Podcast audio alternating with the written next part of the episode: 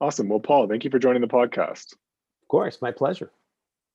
So you have a pretty amazing background. Uh, you've gone from media to healthcare, um, and you know I'd, I'd, love to hear about how that transition happened and what some of the most exciting things in that uh, series has been.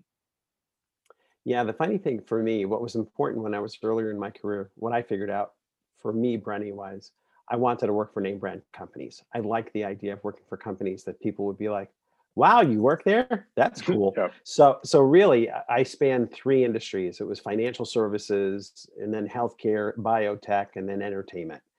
And people are people, and no matter what you're in, but they were. These have been really exciting times. I've been very fortunate. I've worked. I was head of HR for Nickelodeon. I was mm-hmm. head of international HR for Paramount Pictures. Mm-hmm. Um, I worked as the head of uh, employee and labor relations at the City of Hope, which is a cancer research hospital.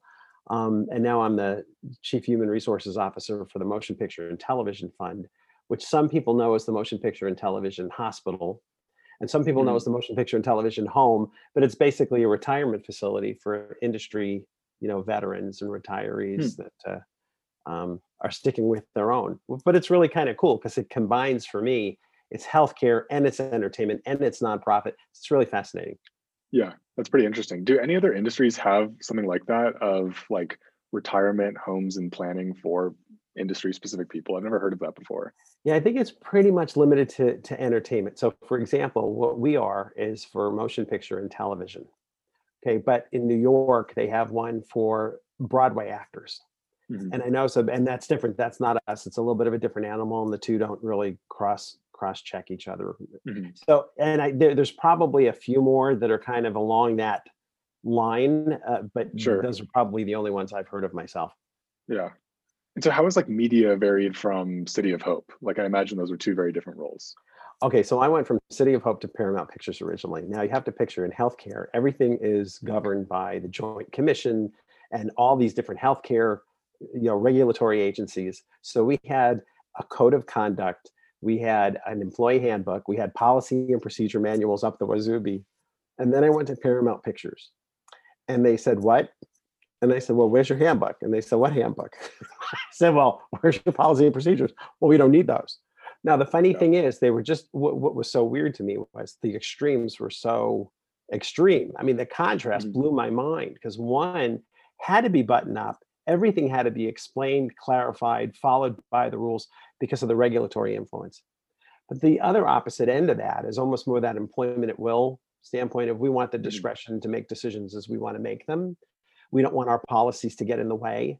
So there's really not a lot of reason to have it. Yeah, we have a handbook, Paul, but no one ever refers to it. Now, granted, that was this 15, 20 years ago, but but the reality is it may have changed since then. But you can see very stark contrasts and different kinds of employment philosophies the ones that are buttoned up and by the book versus the ones that are much more freewheeling dealing and they just want discretion to make case by case decisions as they become available. Mm-hmm. And what are the so at City of Hope you had all these procedures that you had to follow. Um, like what were the benefits of that? You know, having more structure, and then I imagine there were a lot of downfalls that came with that too. Yes, both both are good and bad depending on how you look at it. It's not this or that; it's both. And mm-hmm. so, excuse me, when you look at the City of Hope situation, so much of it was unionized that everything went back to the collective bargaining agreement. And you'd have the union stewards there reaching out to the business agents at the union in downtown Los Angeles, trying to catch us on technicalities. And you skipped a step and you didn't do this within 14 days. It, just a very compliance driven mindset, which can drive you crazy um, mm-hmm. unless you happen to do it right and the union did it wrong and you win. Then it's okay. Then it doesn't drive you crazy. You know what I mean? Now, so, but that's to me, that was not my ideal. I, am not, I feel very boxed in and restricted as, as I look at the two.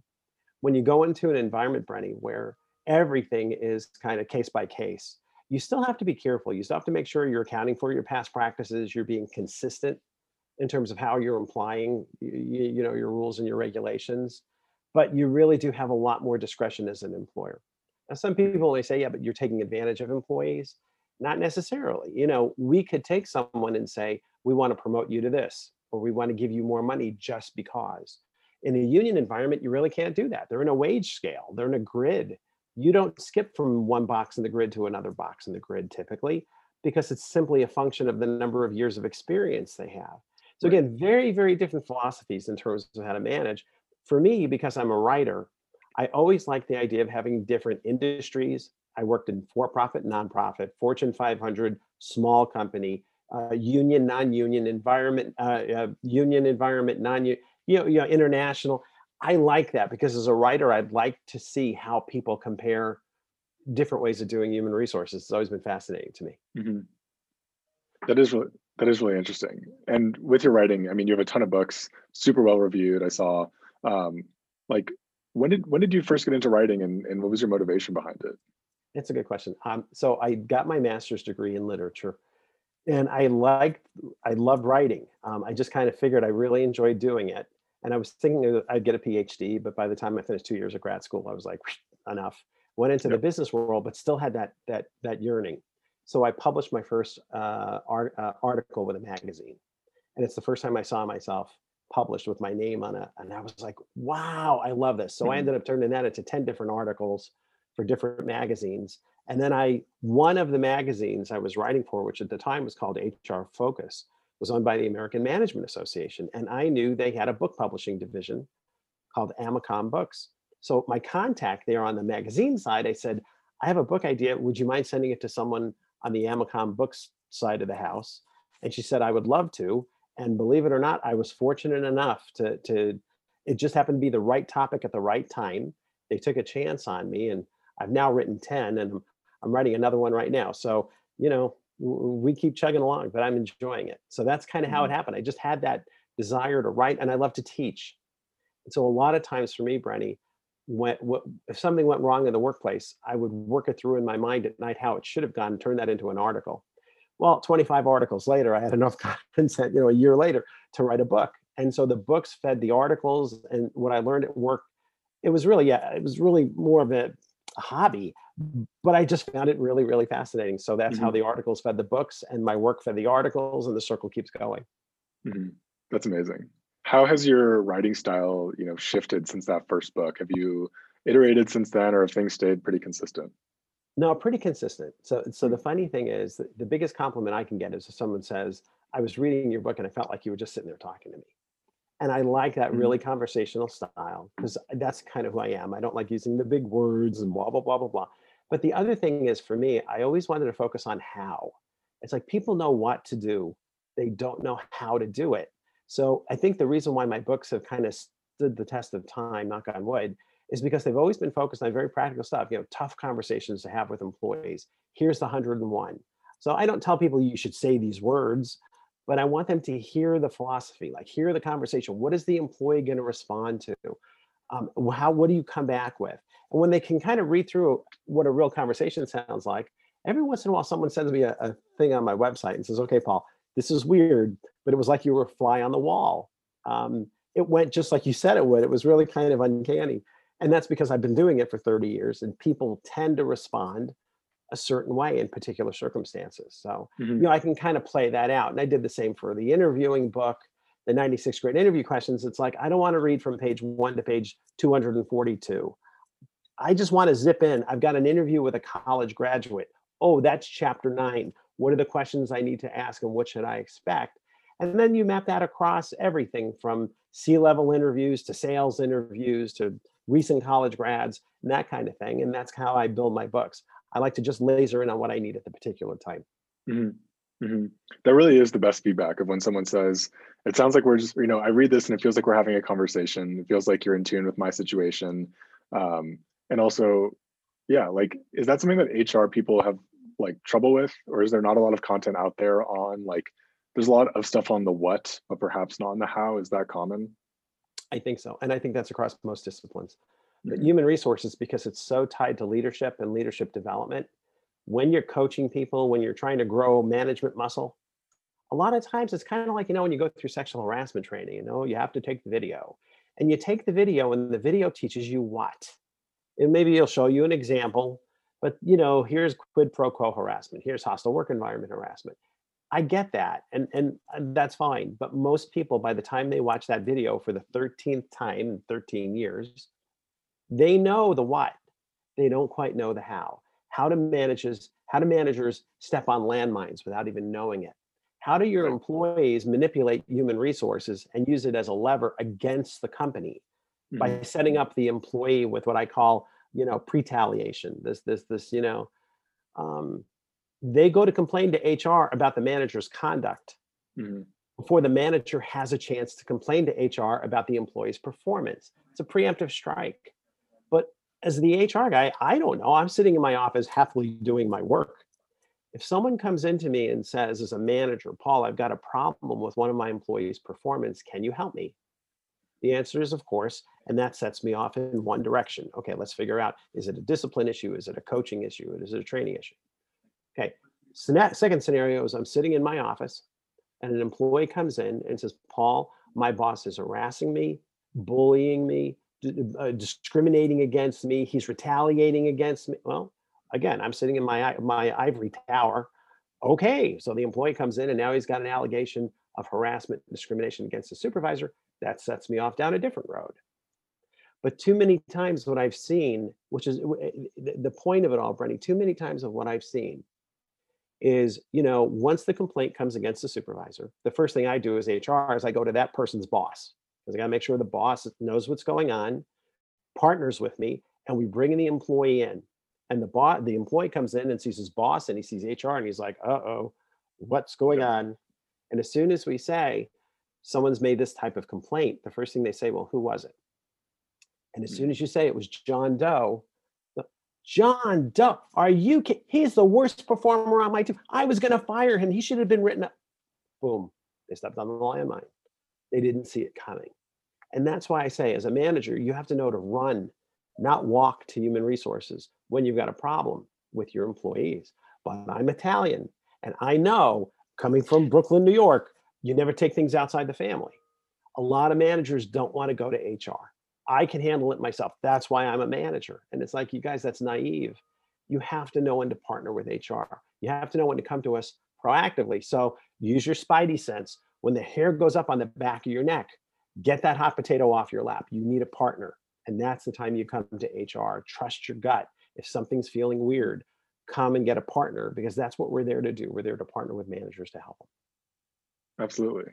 Absolutely. Yeah, that's a great way to put it. What do you think that is? Do people just not know how it is to interact with their HR manager? Like, or are people just do people just overlook that? Yeah, it's uh, it's funny you bring it up. So in my my last book was called 75 ways for managers to hire, develop, and keep great employees. And one of the 75 ways was I called it the proper care and feeding of your HR team. It's like teaching operational managers what is HR and they are not to be avoided. People still feel like, oh, I only see I want to see HR twice. Once when they hire me and once on my last day of employment. And if I have to see HR at any point in the middle, there's probably a problem. Mhm. And that's what's so sad. It's like, no, no, no. You guys, we are leadership. We are you. We're there to have your back. We're there to help you. How many times managers fear going to human resources? Then by the time it comes to us, the thing's already exploded. Mhm. And and that's what makes it so hard. Employees know to come to HR. I, I don't worry too much about that. If they're frustrated with their boss, they'll come. Managers won't. And they will talk to their own managers, but still that sense of don't take it outside the family. We don't need HR's involvement is just silly, silly. We have very sophisticated consumers these days who are our employees. And I think it's really, really important that management needs to be as sophisticated. You need to use your resources. And, you know, once you bring it to HR, you realize, oh, I'm not the only one going through this, or other people have had similar problems. And we work together to figure out like what's best for the employee, what's best for the company. Sometimes the managers don't even realize well, we've got training uh, uh, things that we can give them. We've got educational resources. We've got an EAP, an employee assistance program Mhm. that they can the employee can go to confidentially to get help. The managers don't necessarily know that because they didn't go to HR school. Yeah. But a lot of times it's when the manager says, "Wow, I should have come a lot earlier." Bingo. That's when I know I've got a, a new friend for life. So Mhm. Mhm. Interesting. Something I'd love to ask you about is um, how has your role changed at MPTF with COVID? You know, with engaging employees and things like that. How have things been going? Oh, don't ask. Um, so, so the funny thing, Brenny, is we are basically a retirement home, and you know, if you read the the the literature, it's basically said uh, U.S. citizens who live in retirement homes make up about four tenths of one percent of the population, but forty percent of the COVID deaths. So it's been scary. It's been very, very hard. And I will say, our CEO was ahead of this from the very beginning. We meet three times a week for COVID task force calls. We've got our director of infection control. We've got our chief nursing officer. We've got a chief medical officer. And we send weekly updates to the employees, full transparency. But it's been really, really hard. So one of the factors was about mm, 20% of our population now works remotely, which is the corporate employees. So that was one aspect of it. Another aspect is dealing with the unions and keeping the unions together with us in partnership, and that's worked great. Well, it's the SEIU, the Service Employees International Union. They've been a wonderful partner, but they want for our employees what we want for our employees, and we made that clear. And we use them to help us get our employees to get vaccinated, for example. It's not mandatory, but we highly encourage it. We're hoping for 90% participation but I also realize that they're not always going to talk to their manager about that. They're going to talk to their union steward. So get the stewards involved in that stuff. And then when you look at the communication piece, you can't over communicate at times like this. This stuff changes not even every day. This changes on the hour. We get emails that says, oh, the CDC has now ruled this. LA County has now said this. And it's like, wait, we didn't even put in the other one yet. And now we have to move on to a, an upgrade. So it's absolutely exhausting. Yet at the same time, I look back and I think it's been a year. This organization has revamped itself so many different times, and we're stronger for it, and we're better for it. We're doing things that it's like, we, you know, you didn't even know you could do. I remember back in March, uh, it was on a Friday afternoon, Brenny, three o'clock in the afternoon. LA Unified made an announcement to all its families saying, We're not opening on Monday. Monday morning, we're closed. And at three o'clock in the afternoon on a Friday, we decided we were going to have to set up an on-site childcare center over the weekend. And we did. I still don't even know how we did it. It was all Saturday and all Sunday, but Monday morning, our employees who had kids can bring them to work just as a stopgap to help the families not panic. But those are the types of things. Then we set it up, te- set up a testing lab. Then we set up, you know, the clinics for the vaccines. I mean, we've gone through so many different lifestyles. When we think back to last March, when we said to the campus residents, your family can't come here anymore uh, at least for the time being, and there's going to be no more communal dining or communal activities. That seems like 100 years ago. Um, but the reality was when the communication is there and we keep emphasizing what we're grateful for, what we're thankful for, we've got each other's backs. Let's help each other personally and professionally. That message has been the most important thing, and our CEO gets all the credit for that. Mm-hmm. And HR a little bit. HR a little bit too. Yeah, uh-huh. you got to give yourself some credit.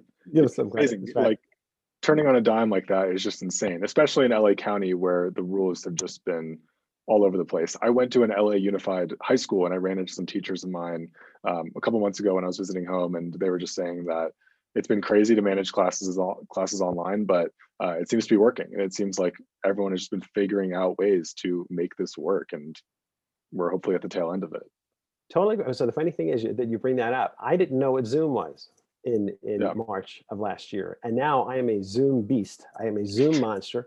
And here's here's how it opened itself up for me. So I'm a speaker and I'm a presenter, and I got an invitation to do a presentation from Australia, and then I got uh, an invitation to do a presentation in the Middle East. And both of them said, Paul, we're obviously not flying you out here, and we normally don't have speakers from the United States at our presentations because it's too expensive. Mm-hmm. But because of Zoom, would you consider doing it? So I said, of course. So one of those presentations I had to do was at 2:30 in the morning. oh yeah, one I don't even remember.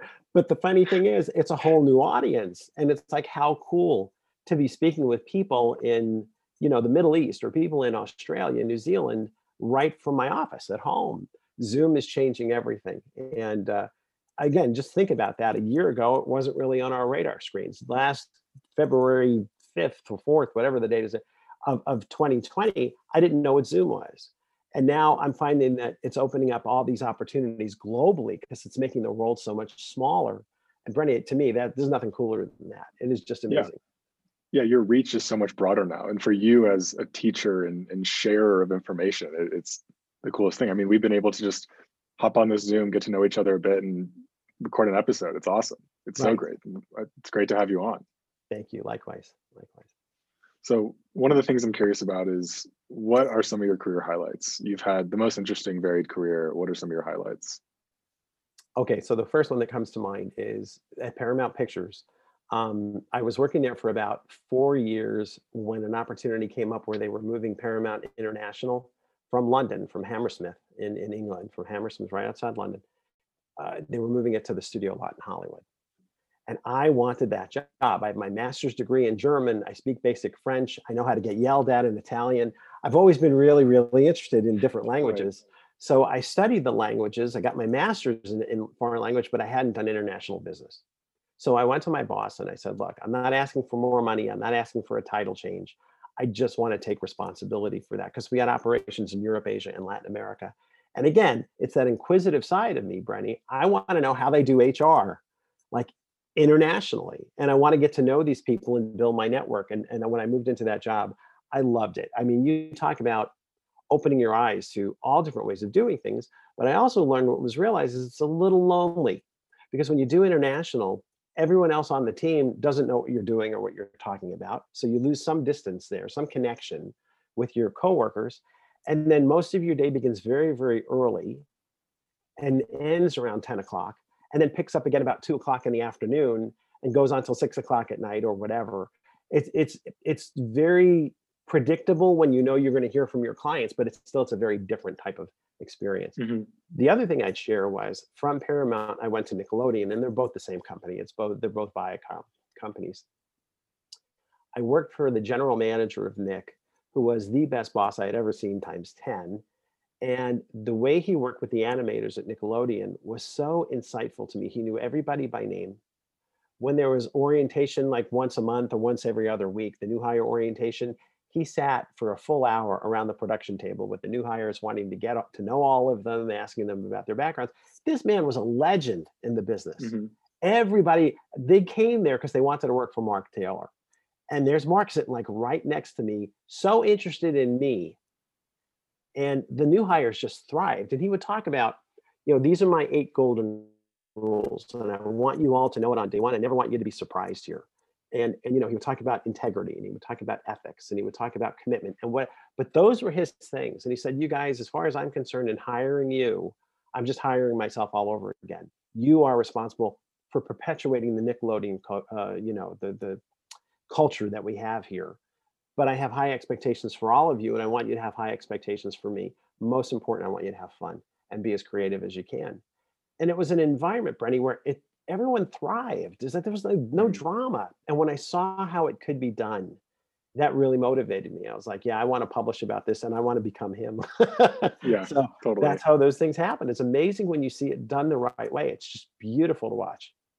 Did nick have one of the best company cultures you think of places that yes. you've worked yeah when we were there we had won one of the um, it was vault.com which i think was owned by forbes and it was one of the top 10 internship programs in the country um, we were kind of the crown jewel. We had SpongeBob, all these different shows that were hitting on all fronts.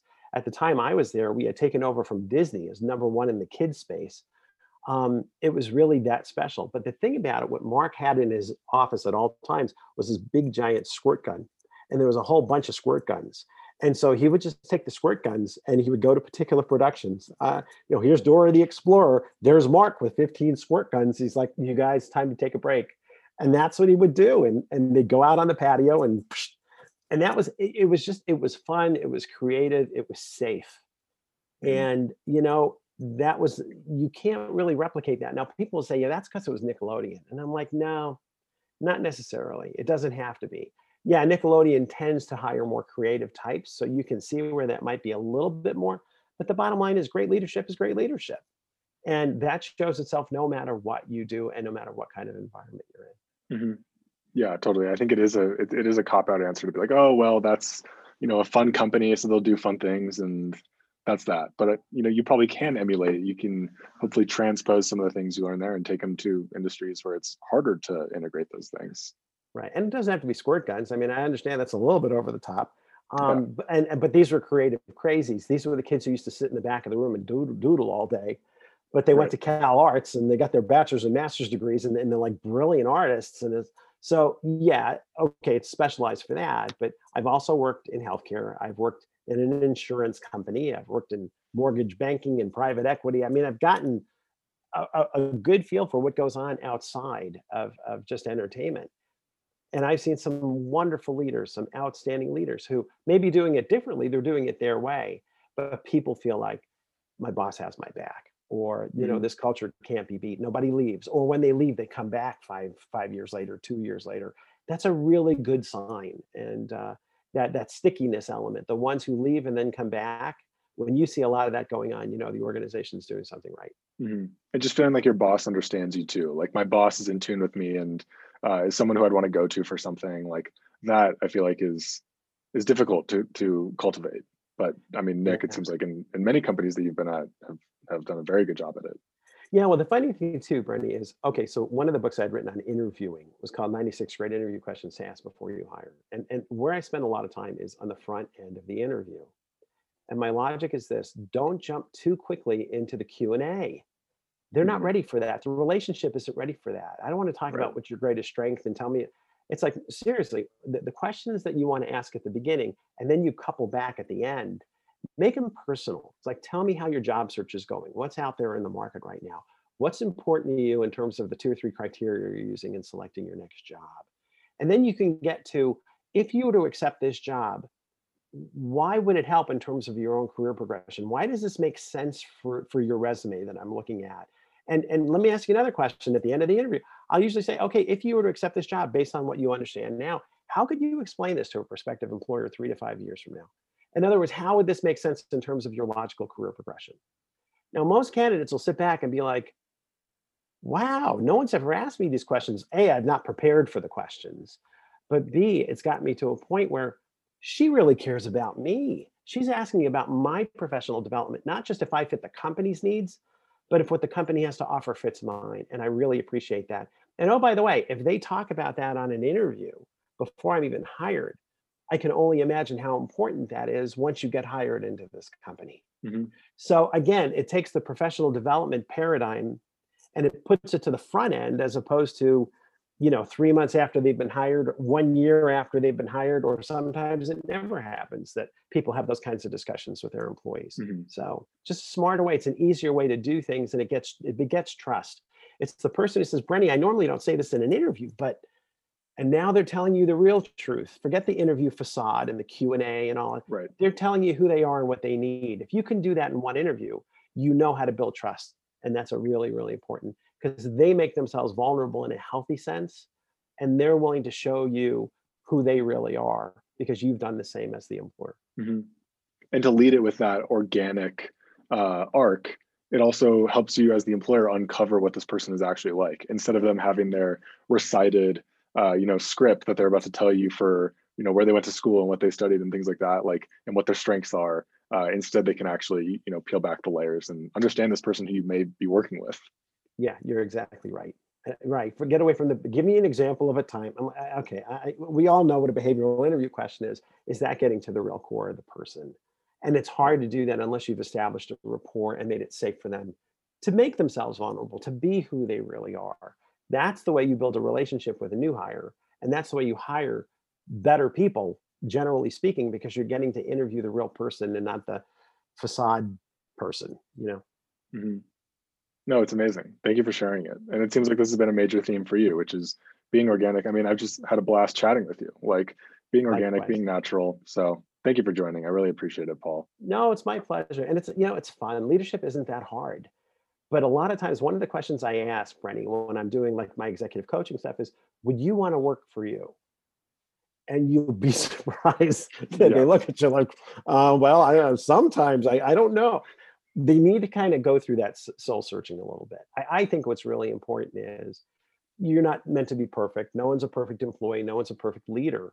But the reality becomes if you change your sponsoring thought about who you choose to be, for me, my example has always been think about your favorite boss and what made that person your favorite boss. And when I do that in a group, you'll see people raise their hands and they'll say, he was someone who trusted me. She challenged me to do things I never even thought I can do.